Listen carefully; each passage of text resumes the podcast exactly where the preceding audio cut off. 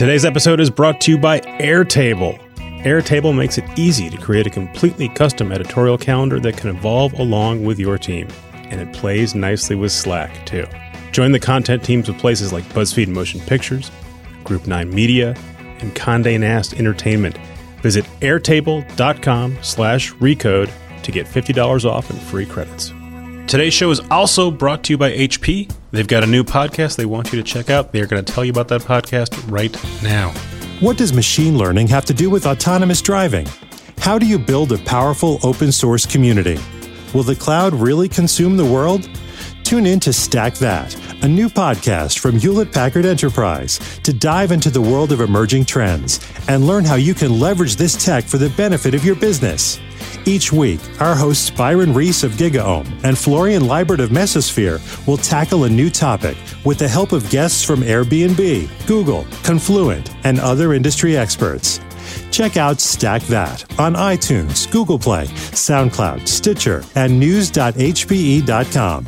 And make sure to subscribe so you don't miss the latest episodes.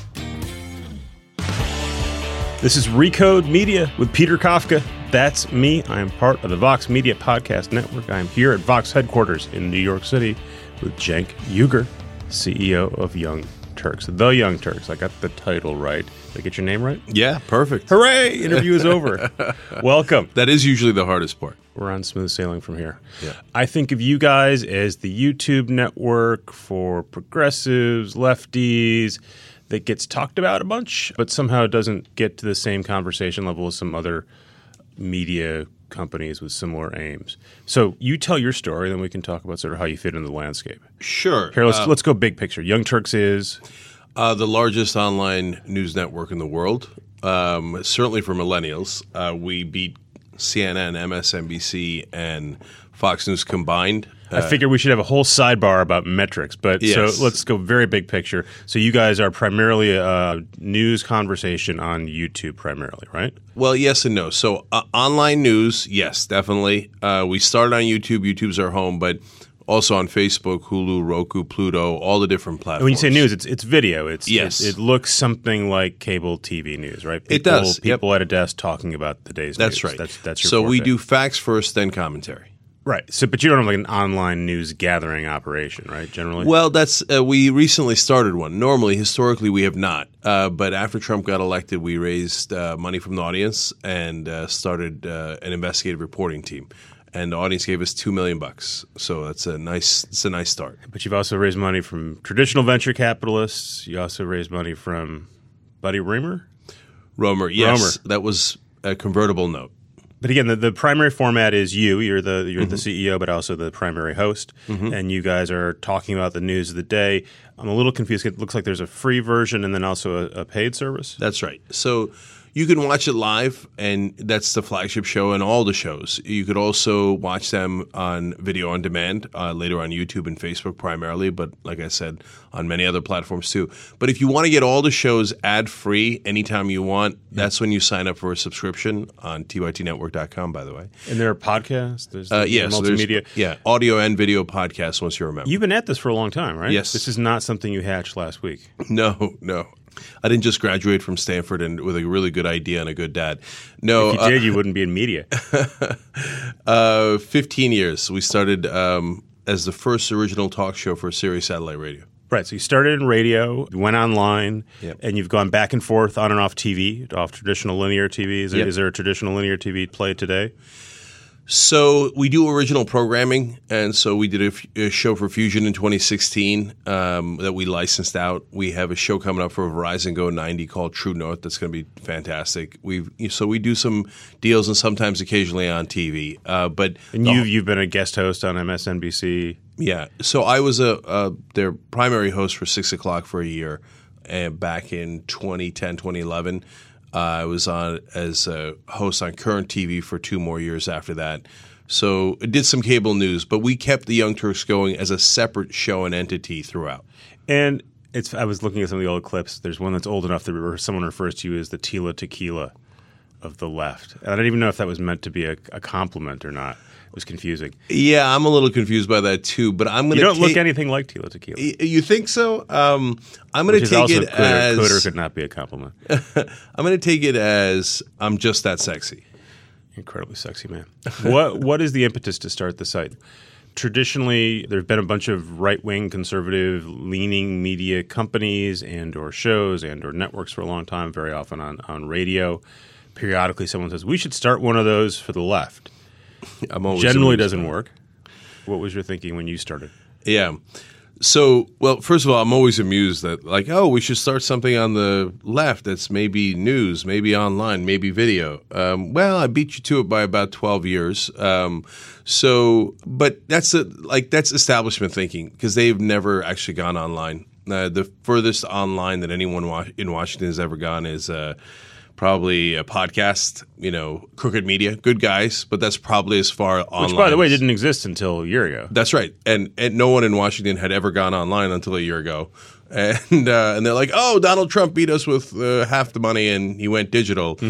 Let's try a podcast. So we've been doing this a long time, it's so long that it's uh, we don't we didn't conceive it of a, as something that had to be a response to the right wing. Right wing barely even existed at the time. What was was online? W- Did you think I want to start something that is a news network or, or news conversation, and we're going to do it online, or we'll do it on the radio, or did you think I want to do something that's a news conversation that's lefty, and let's find a place to do it? Yeah.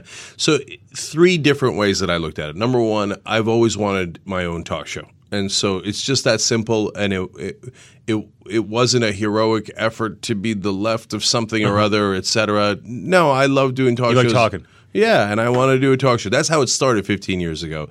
And my uh, co-host at the time, Ben Mankiewicz, he, he loved the idea of talking about the news, sports, entertainment, all the things that we care about. Then uh, the second por- portion of it was I actually really, really believed in online video. Uh, And and I- this is this is the- what what- even when we started in 02 and we were just a radio show, even back to 98, I wrote an email to my friend saying online video is going to beat television. pre YouTube, Pre YouTube. several years. Yes. Uh, I've Back always. when online video was really difficult to make and to distribute and to watch, you had to download a different player depending on what the publisher was and what kind of machine you had. and the uh, video quality was disastrous. Yeah, you'd Uh, download and then walk away and come back an hour later, and you could watch a five minute BMW ad. Yeah, and we were we- and we were there. We're actually the oldest stream on the internet. We've been daily live since December 12th of 2005. So we were arguably way way too early.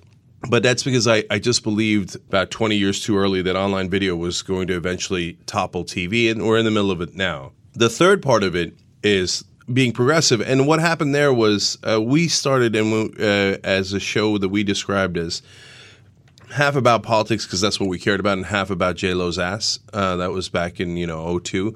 Uh, now it would be Kim Kardashian, but uh, I don't know why you would dismiss J Lo. well, she's Still still around. That's right. I just saw a magazine cover of J Rod. But uh, but then things got really serious. We invaded Iraq. We started torturing people, and there was no one on the left, as far as we perceived it, other than Amy Goodman, who was uh, at a national level saying, "Wait, don't go into Iraq. That's a really, really, really bad idea." And we did, and then we became an oasis in the media uh, for the left. So we built that and built that, and we got more and more outraged at what, Bush was doing, and our audience grew and grew. And then they folks really responded to it the minute we went on YouTube. I want to talk more about how you started and, and YouTube's importance, but I want to go again back to just scale and sort of where you are in, in, Mm-hmm. in the the media landscape. Who are you competing with for your audience's time? Do, are they someone who's going to go listen to a Crooked Media podcast and check you out and watch MSNBC? Are they relying exclusively on you? Were they someone who watched Jon Stewart back when Jon Stewart was on TV? Who's your audience? So our audience is predominantly young, seventy percent eighteen to thirty-four. So the Daily Show would have been uh, probably our biggest competitor if you looked at it in the old way of looking at things. But in reality, of course, you can watch both. And but I do get a lot of people on the street saying, "I used to watch the Daily Show, and now I watch you guys." So it's not we're not competing with CBS Evening News with is it Jeff Glor who might be their new anchor. So, I, I couldn't tell you, the problem. exactly right. So, no, those guys are, you know, 60, 70 years old, their average audience. But so is cable news. Cable news is 61, 64, 68. That's CNN, MSNBC, and Fox News. They're ancient. So it's, uh, but I'll, I'll take MSNBC's audience. I literally, I will take them. And so I guess it's a competitive set in a sense. But digital media is so large that it's not really a zero sum game. And I've had a bunch of people in in the last year. We've talked about Trump and what Trump has or hasn't done for their audience. Did you guys see a Trump bump last fall this year? Last fall, we saw a much bigger Bernie bump. And Because you went in on hard on Bernie Sanders. You, you were an early supporter for Bernie Sanders. Yeah, uh, I am an early You're middle Bernie and, uh, I'm an early middle and late supporter of Bernie Sanders. Mm, Let's leave aside the phrase Bernie bro. Sure. okay. And but it wasn't just that we were supporters. Um, Bernie does great online uh, to the great frustration of everyone in power. And then uh, Trump, of course, d- does uh, do better than the average incredibly dull politician. And now the Trump videos do do pretty well. Yes. So you had an audience that was increasing throughout the election because you were riding the Bernie Sanders way. People who were interested in Bernie Sanders were also paying attention to you, or more of those folks. Trump spurs more interest. Do you think about sort of how you keep the people who came to you because they found out about you through Bernie, or they found out about you through Trump, or they, they stumbled on you through a Trump video? Mm-hmm. Are you going out of way, your way to sort of think about how we serve those people, or that's you're just doing what you do and they come or they don't? So yes and no. The the no is no. We just do the show that we do, and we. I would argue we're lucky that we happen to be on that side of the issue, and and that's where most of the online audience is, and that's why they like us. Uh, it's among the reasons why they like us.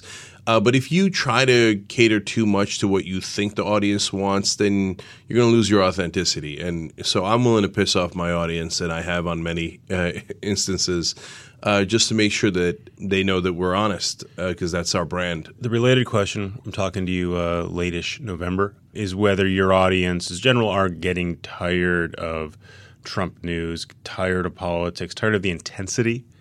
Right, every week there's a new outrage, there's a new alarm, there's new terrible legislation which may or may not get passed, and that people are being asked to pay attention to.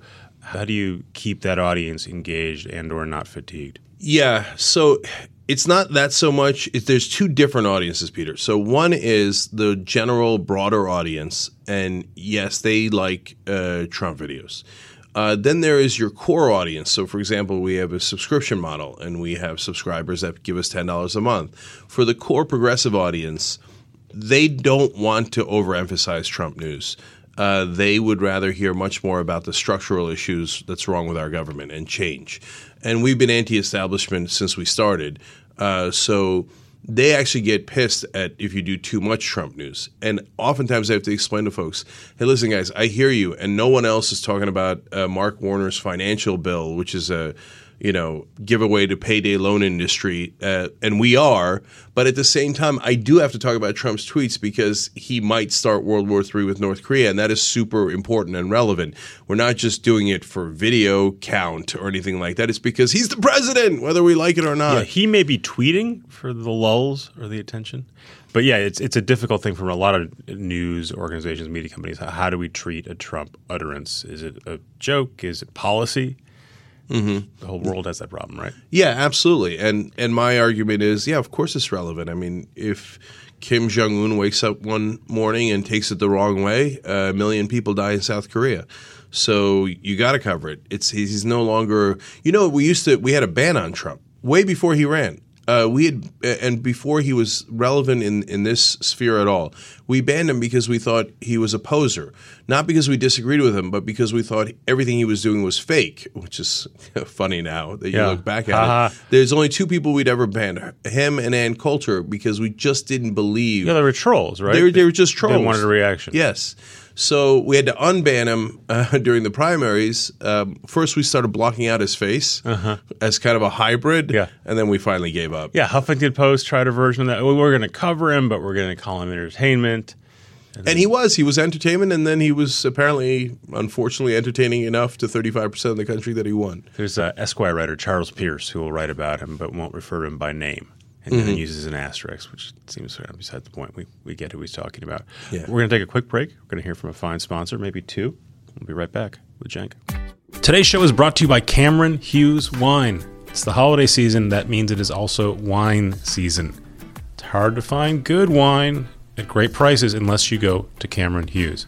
They make it easy for anyone who loves wine to get fantastic wines at everyday prices. Cameron Hughes finds great wine from top wineries all around the world. They blend them, they sell them directly to you. No middleman under their own label for 50% less than what you'd pay at retail. I've drank this stuff. I just had some recently. It's great. The holidays are here, so they have a great offer for Recode Media listeners free shipping on three or more bottles and a free sommelier grade corkscrew. Corkscrew is nice, but free shipping is a huge savings. Wine is heavy, it's expensive to ship. They will do that for free. This is a great deal for holiday parties. This is a great deal for drinking with a small group of people that you like. Doesn't matter how you do it, you'll like it. The wine's fantastic. It's a fantastic deal. Go to chwine.com. Use my code Peter at checkout. That's chwine.com. Enter code Peter. The holidays are here, so go to chwine.com today. The holidays are coming up, and we all know what that means parties, presents, and ugly sweaters. The Art of Shaving can't help you with the ugly sweaters, but they can help you impress everyone on your holiday gift list. Maybe you're doing a secret Santa with your coworkers, you know what to get. Art of Shaving can help you there. They have spicy and citrusy and warm and woodsy, all kinds of sophisticated fragrances are well suited for anyone at the office. Or maybe you just want to get a gift for yourself. That's called self care. You can get ready for the holiday party circuit from head to mistletoe, get it? By picking up a shaving kit. Or you can sign up for the Art of Shaving's convenient replenishment service. It's the gift that keeps giving all year long. Listeners, get a head start on the holidays now. You can get 15% off your first order and free shipping when you use the promo code MEDIA. Visit theartofshaving.com, use my special promo code MEDIA, and you'll get 15% off your first order and free shipping. By the way, if you want to do this stuff in real life, you can do that too. You can find a retail location near you. They're all over. Get your own personal consultation from the Art of Shaving's own master barbers. Tell them we sent you. Back here with Cenk Uygur. Said it with a question mark. I'm so proud of myself. Uh, it should have been an exclamation point because you nailed it. Cenk Uygur There you go. from the Young Turks. You want to talk about metrics real quick? This is this Sure. is a pet peeve of some people who write about media or cover the media business. Is someone will say, "We have this many views on YouTube. The NFL received a Nielsen audience of this many people. The YouTube number is bigger than the uh, Nielsen number. It's a bigger audience." And then people will say, "No, no, that's it's not. You're counting." Aggregate views versus an average per minute. What do you think the best apples to apples comparison for your audience versus traditional TV would be? Yeah, it's a great question. for scale. Yeah, I think that uh, the complaint that it's apples to oranges is fair. Uh, I also think that human beings are human beings, and if they watch you, they're real. Uh, I also think that the online numbers are way more credible than TV numbers, and usually the industry has it backwards. They think, well, Nielsen put a finger in the wind and decided that this was your TV audience. No, no, we know with great certainty what our audience is. I mean, it is measured down to uh, a you know granular level.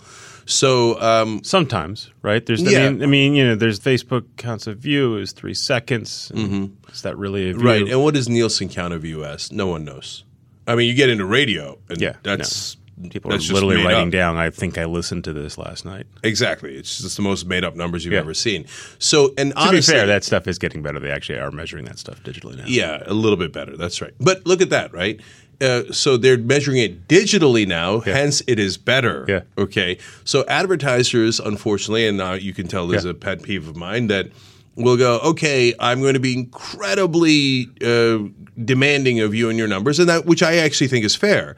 And then they'll turn around and go, TV, no, I don't care. I don't know. Uh, blah, I'm just going to give them money. Yeah. Okay. Because I will not get fired for giving them money. Yeah, well, they should be. They should all be fired for it. Um, okay, so they're not going to like hearing that. But so if your uh, brand strategy is blah, uh, that is a terrible, terrible strategy. And so, and I've talked to people that, that, I want to know make what the these blah decisions. marketing plan is. Yeah. Okay. Wait. soap? Okay. How do you know how many people are watching you and how many people converted on TV? Uh, I don't know anything about TV, but I hear that I have to be on it. Wow, that is trenchant. Okay.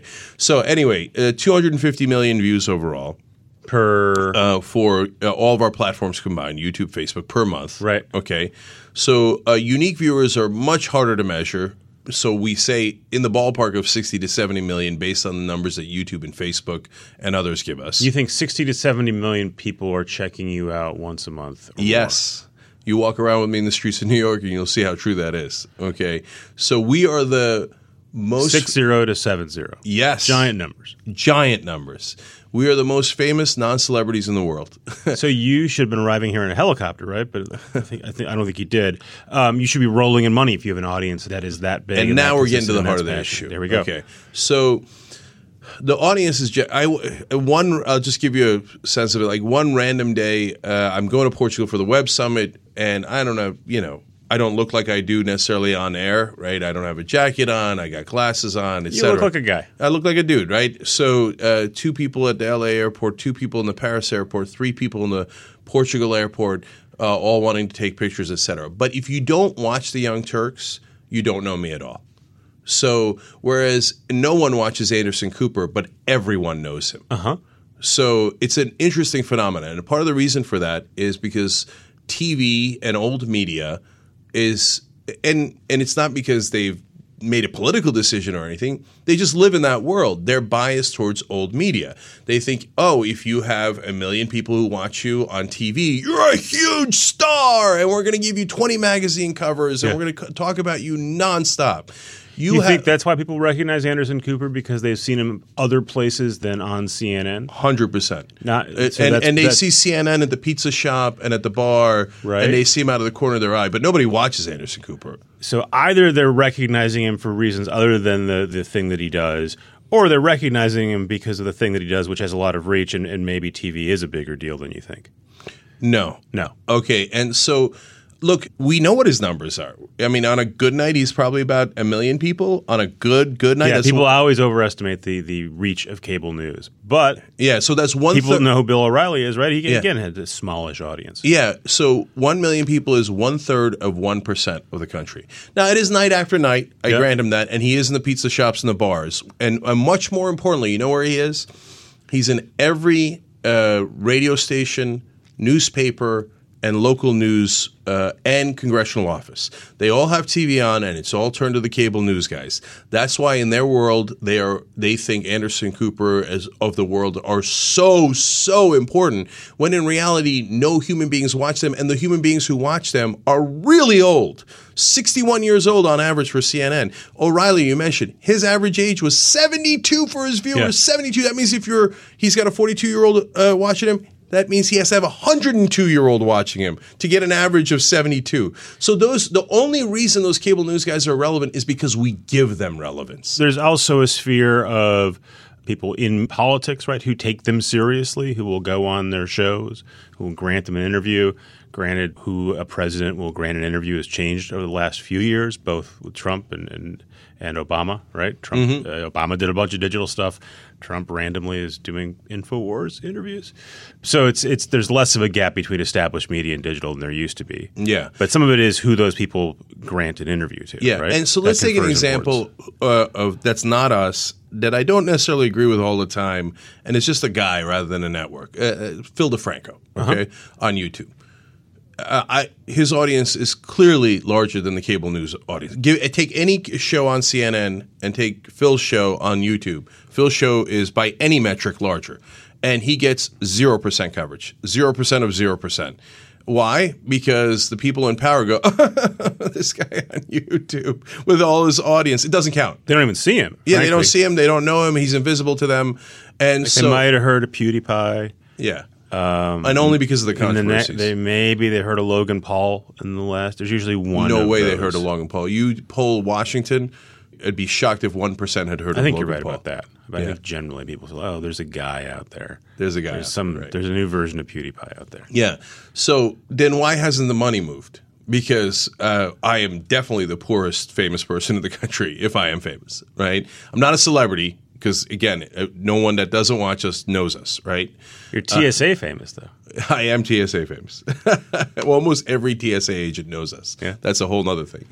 So it's because uh, there people are still stuck. They're stuck in the old ways. It's comfortable. It's easy. I know Bob. I've been buying from Bob for 20 years. I know what Nielsen is, right or wrong. Internet numbers scare me. I don't, it's work. I got to figure this out. I don't want to figure it out. I just want to b- buy from Bob. So what's the solve here? Is it? And by the way, is is your issue? I want more respect from the establishment. I want them to pay attention to me, or I don't really care if the establishment respects me. I just need some ad money because I need to keep this thing going. Probably the latter. Yeah. so respect. Who cares about their respect? Uh, look, we're anti-establishment, so I, I don't need them to like me. I don't need them to give me a pat on the back. But one of the problems it creates, there's two different issues. One is the financial one that you're justifiably pointing out. The other is a political one. So cable news won't allow anyone who supports Bernie Sanders uh, on TV, and then they'll turn around and go, "Well, you guys don't have any stars." because you didn't put any of them on, and then you claim since you don't know them, they're not stars. It's circular reasoning, and then and in politics, name recognition matters a lot. So when they starved Bernie Sanders of attention in 2015, they robbed him of an equal playing field. When they showered Donald Trump with attention in 2015, they gave him an unbelievable advantage. So, cable news, for as little people as watch them, since they have that media multiplier effect that I've been talking Yep. about here, it does make a big difference. It is funny. We're, we're spending a lot of time and justifiably on, on Russia and Facebook and the online guys and what responsibility they did or didn't have in the election. But the whole issue of how the press covered and didn't cover Trump and how they treated him, um, that was of intense interest to us sort of up through the election and right afterwards. And then now we've moved on from it. Um, but like he pointed out, like that he got an enormous amount of publicity and airtime. Well, look, the, the know- counter is people voted for him. They should have. They sh- he should have gotten a lot of airtime. He well, a lot of people candidate. voted for Bernie Sanders, and he got almost no airtime in 2015. So, look, you, you know, you just phrased it in a way that uh, honestly I'd never uh, quite articulated. So, one, the thing that I talk about sometimes recently because of the Donna Brazile uh, admissions is you say, okay, the Russians meddled in the general election. I believe that that's true, and I think that was terrible. Uh, but the DNC meddled in the primaries far worse admittedly worse. Uh, Russia had a small effect. The DNC had a giant effect on the primary. So why aren't we investigating the DNC, et cetera, et cetera? And then now, what you point out is who had a bigger effect, Russia in the general election or cable news that gave Donald Trump billions of dollars of free media? Cable news clearly had a way, way larger effect, and that was definitely pro-Trump in in not their coverage uh, editorially, but in the quantity of their coverage. If they had given the same quantity of coverage to Bernie Sanders, even if they, eh, like they did every time, called him a socialist and they hate him and it's unrealistic, Trump's okay, but Bernie Sanders is unrealistic. People really, really like him, but we don't like him in Washington and New York because he threatens our power. I don't care. Do that, okay? And then he would have at least had a fighting chance. But instead, they drowned him in silence. I want to remind you that today's show is also brought to you by HP. They've got a new podcast that you should be listening to. What does machine learning have to do with autonomous driving? How do you build a powerful open source community? Will the cloud really consume the world? Tune in to Stack That, a new podcast from Hewlett Packard Enterprise to dive into the world of emerging trends and learn how you can leverage this tech for the benefit of your business. Each week, our hosts Byron Reese of GigaOM and Florian Leibert of Mesosphere will tackle a new topic with the help of guests from Airbnb, Google, Confluent, and other industry experts. Check out Stack That on iTunes, Google Play, SoundCloud, Stitcher, and news.hpe.com. And make sure to subscribe so you don't miss the latest episodes. What happens for you guys sort of the next election cycle? Do you, I mean, Bernie is still existing, but at some point you need to move.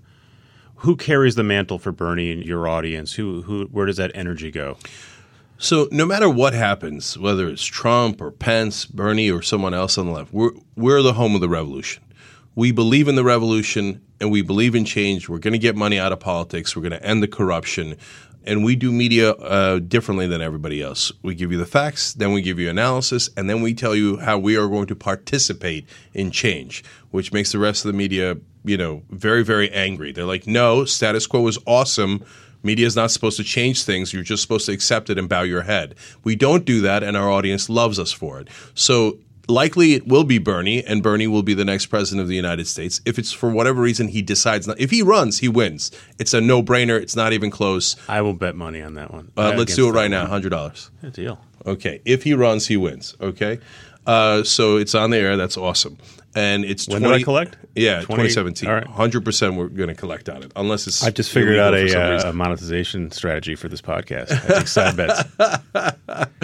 uh, and for us as well. Uh, if he doesn't run, then the Democratic primary is going to be an awesome mess, and it will likely be a progressive that uh, most of Washington doesn't know or, care about. Someone like Nina Turner running our revolution uh, will come uh, rise up, and progressives will love her, and we'll fight and we'll win. What's your take on technology in Silicon Valley and their influence and or lack of influence in, in politics right now? Aside from Facebook and, and manipulation of views, right? All this money, smartest people in the world, Silicon Valley, they were shocked at the Trump election. We've written a little bit about sort of Reid Hoffman and sort of some of the responses we're seeing, but I'm surprised that there is not more, at least that I can see, moving from Silicon Valley to the rest of politics. Mm-hmm. Well, look, that's a mixed bag. So there's the, the downside of Silicon Valley. One is that they're huge funders, and and they've funded monstrous things like Donald Trump in the form of Peter Thiel. So that is not a positive effect in the world. Uh, but there's a huge upside, which is that they have protected net neutrality. To me, net neutrality is everything. If you close that window, then there's no dissent I left. think it's we're recording this again right before Thanksgiving. This might pop up a little afterwards, but I think they're going to formally shut down net neutrality next week, right? They're going to try. I cannot emphasize enough how much uh, we cannot let them do that. I think it's a done deal.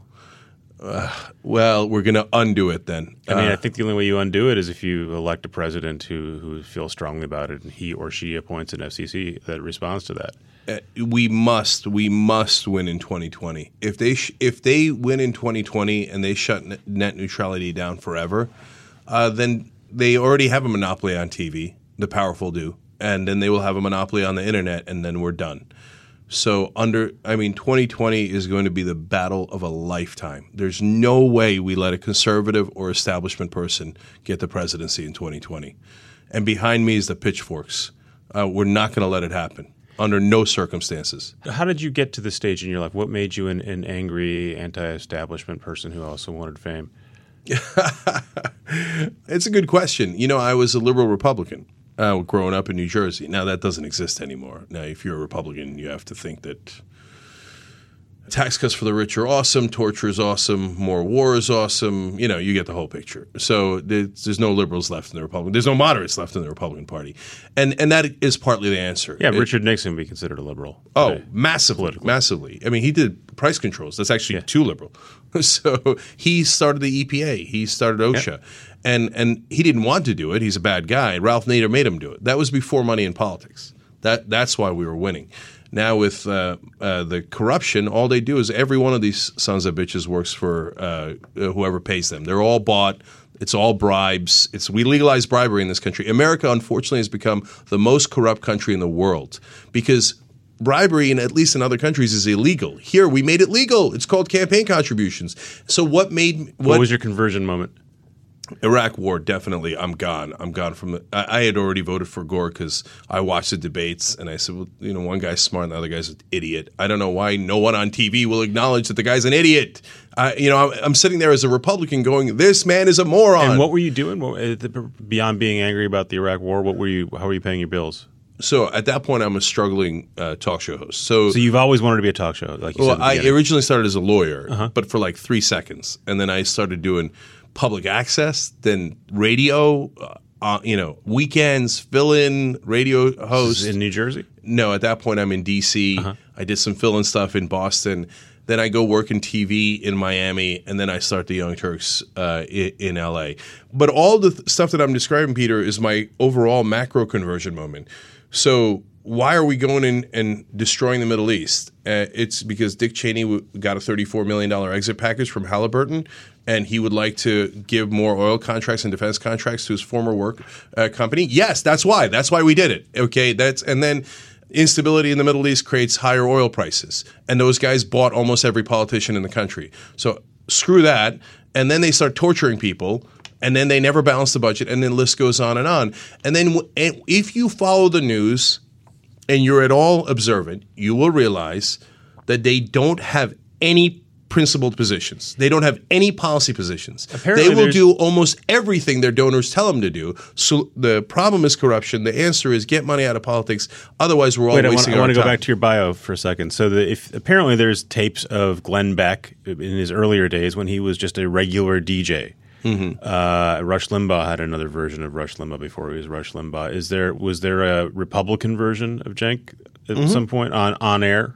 So the the old public access tapes and, and Yeah. radio tapes, but we were somebody already made a movie out of it. Yeah. it's called Mad as Hell. You should you should watch it. Is it the same politics but just with a different label, or you actually changed your politics?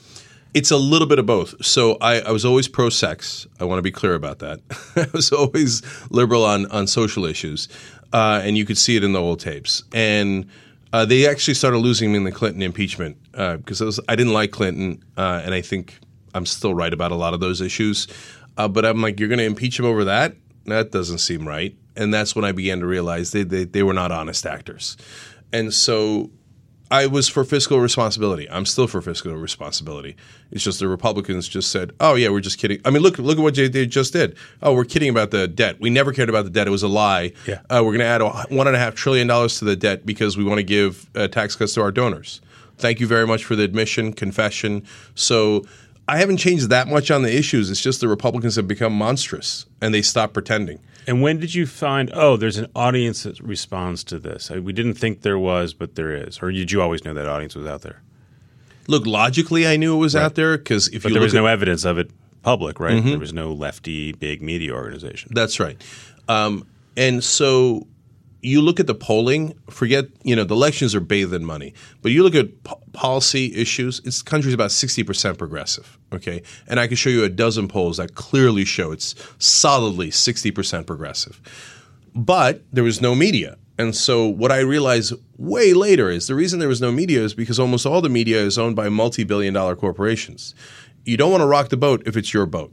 So then when YouTube came about, they took away the gatekeepers. And that's when we started exploding. So it was one thing to kind of sh- try to struggle to get on air in different radio markets. YouTube clicked for you. Right. YouTube was the game changer. It's funny because people are again when you see discussions of YouTube in mainstream media, there's the, people sort of get there's PewDiePie and there's other weird stuff.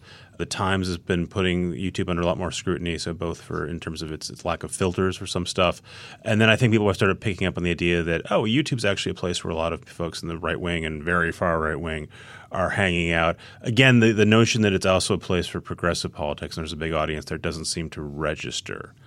Yeah, it is. I don't think it's conscious, but for whatever reason, we're invisible to them. I think it's because of their we're anti-establishment and they're the establishment, and I think that it's not that that makes them angry, but for whatever reason, it makes them go, "Oh, that must not exist." Right. I mean, to be fair, right, you're also not flooding the airways with fake news after a mass shooting. Right, Right, And which that is and that exactly should be right. scrutinized, and, and and people should know how, how that's working, and that is a problem for YouTube. And since you're none of those things, you shouldn't be the subject of that story, right? So, Peter, that's a great point because bad behavior is rewarded with media coverage.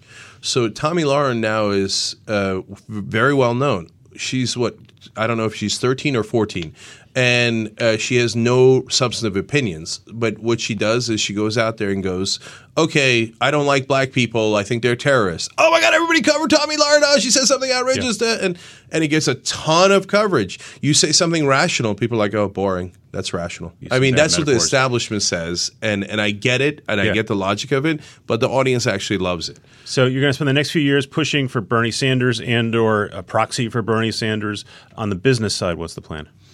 Same thing, home of the revolution. So uh, if you believe in the revolution and you believe in independent media, you come support us. Uh, we've got a subscription business, and if you want our ties to be connected to advertisers. Then don't subscribe, and then we'll have to cater to advertisers. We still do to some degree, but I would much rather have the base of our revenue come from the audience, so that we are financially tied to our audience. So I was going to say that revolution pitch may be a problem for advertisers, right? Yeah, Har- Harder to sell beer or Viagra. We are perfectly cognizant of that. We're aware of that, and we have made a decision to be audience first. So the majority of your revenue right now, subscription. Not majority, but the largest chunk of the pie. You'd like it to be. Yes, I'd love it for most of our revenue to be tied to our audience because you want your financial incentive aligned with your audience so that you serve them. Okay, and you're giving me $100 in 2020 or sooner if Bernie's not running, right? I can collect sooner. No, no. If Bernie's not running, the bet's off. I'm saying if Bernie Oh, if he runs, runs, okay. he wins. No question about it. But we'll talk before then. Sure. Yeah, yeah, yeah. Okay. So I guess I got to wait till election night to collect from you. Yeah, but I'll see you before that. Okay. Thanks for coming, Cenk. All right. Appreciate it. Thanks to you guys for listening. As always, this is also a free service. All we ask from you, you don't have to pay us a dime. Just tell someone else about this podcast. That is how other people can put it in their ears. If you want to see this stuff live, that does cost money, but there's a good reason for it. There's an awesome Code Media conference, February 12th and 13th in sunny California. Kara Swisher and I are going to talk to all kinds of interesting media people. Uh, you can learn more about that at recode.net. Thanks to our sponsors. And thanks to Cadence 13, who brings those sponsors to you so you can listen to Recode Media for free. Thanks to my producers, Beth O'Connell, Eric Johnson, and my editor, Chris Basil. Thanks to you guys. I will see you next week. What does machine learning have to do with autonomous driving? How do you build a powerful open source community? Will the cloud really consume the world? Tune in to Stack That, a new podcast from Hewlett Packard Enterprise to dive into the world of emerging trends and learn how you can leverage this tech for the benefit of your business. Each week, our hosts Byron Reese of GigaOM and Florian Leibert of Mesosphere will tackle a new topic with the help of guests from Airbnb, Google, Confluent, and other industry experts. Check out Stack That on iTunes, Google Play, SoundCloud, Stitcher, and news.hpe.com. And make sure to subscribe so you don't miss the latest episodes.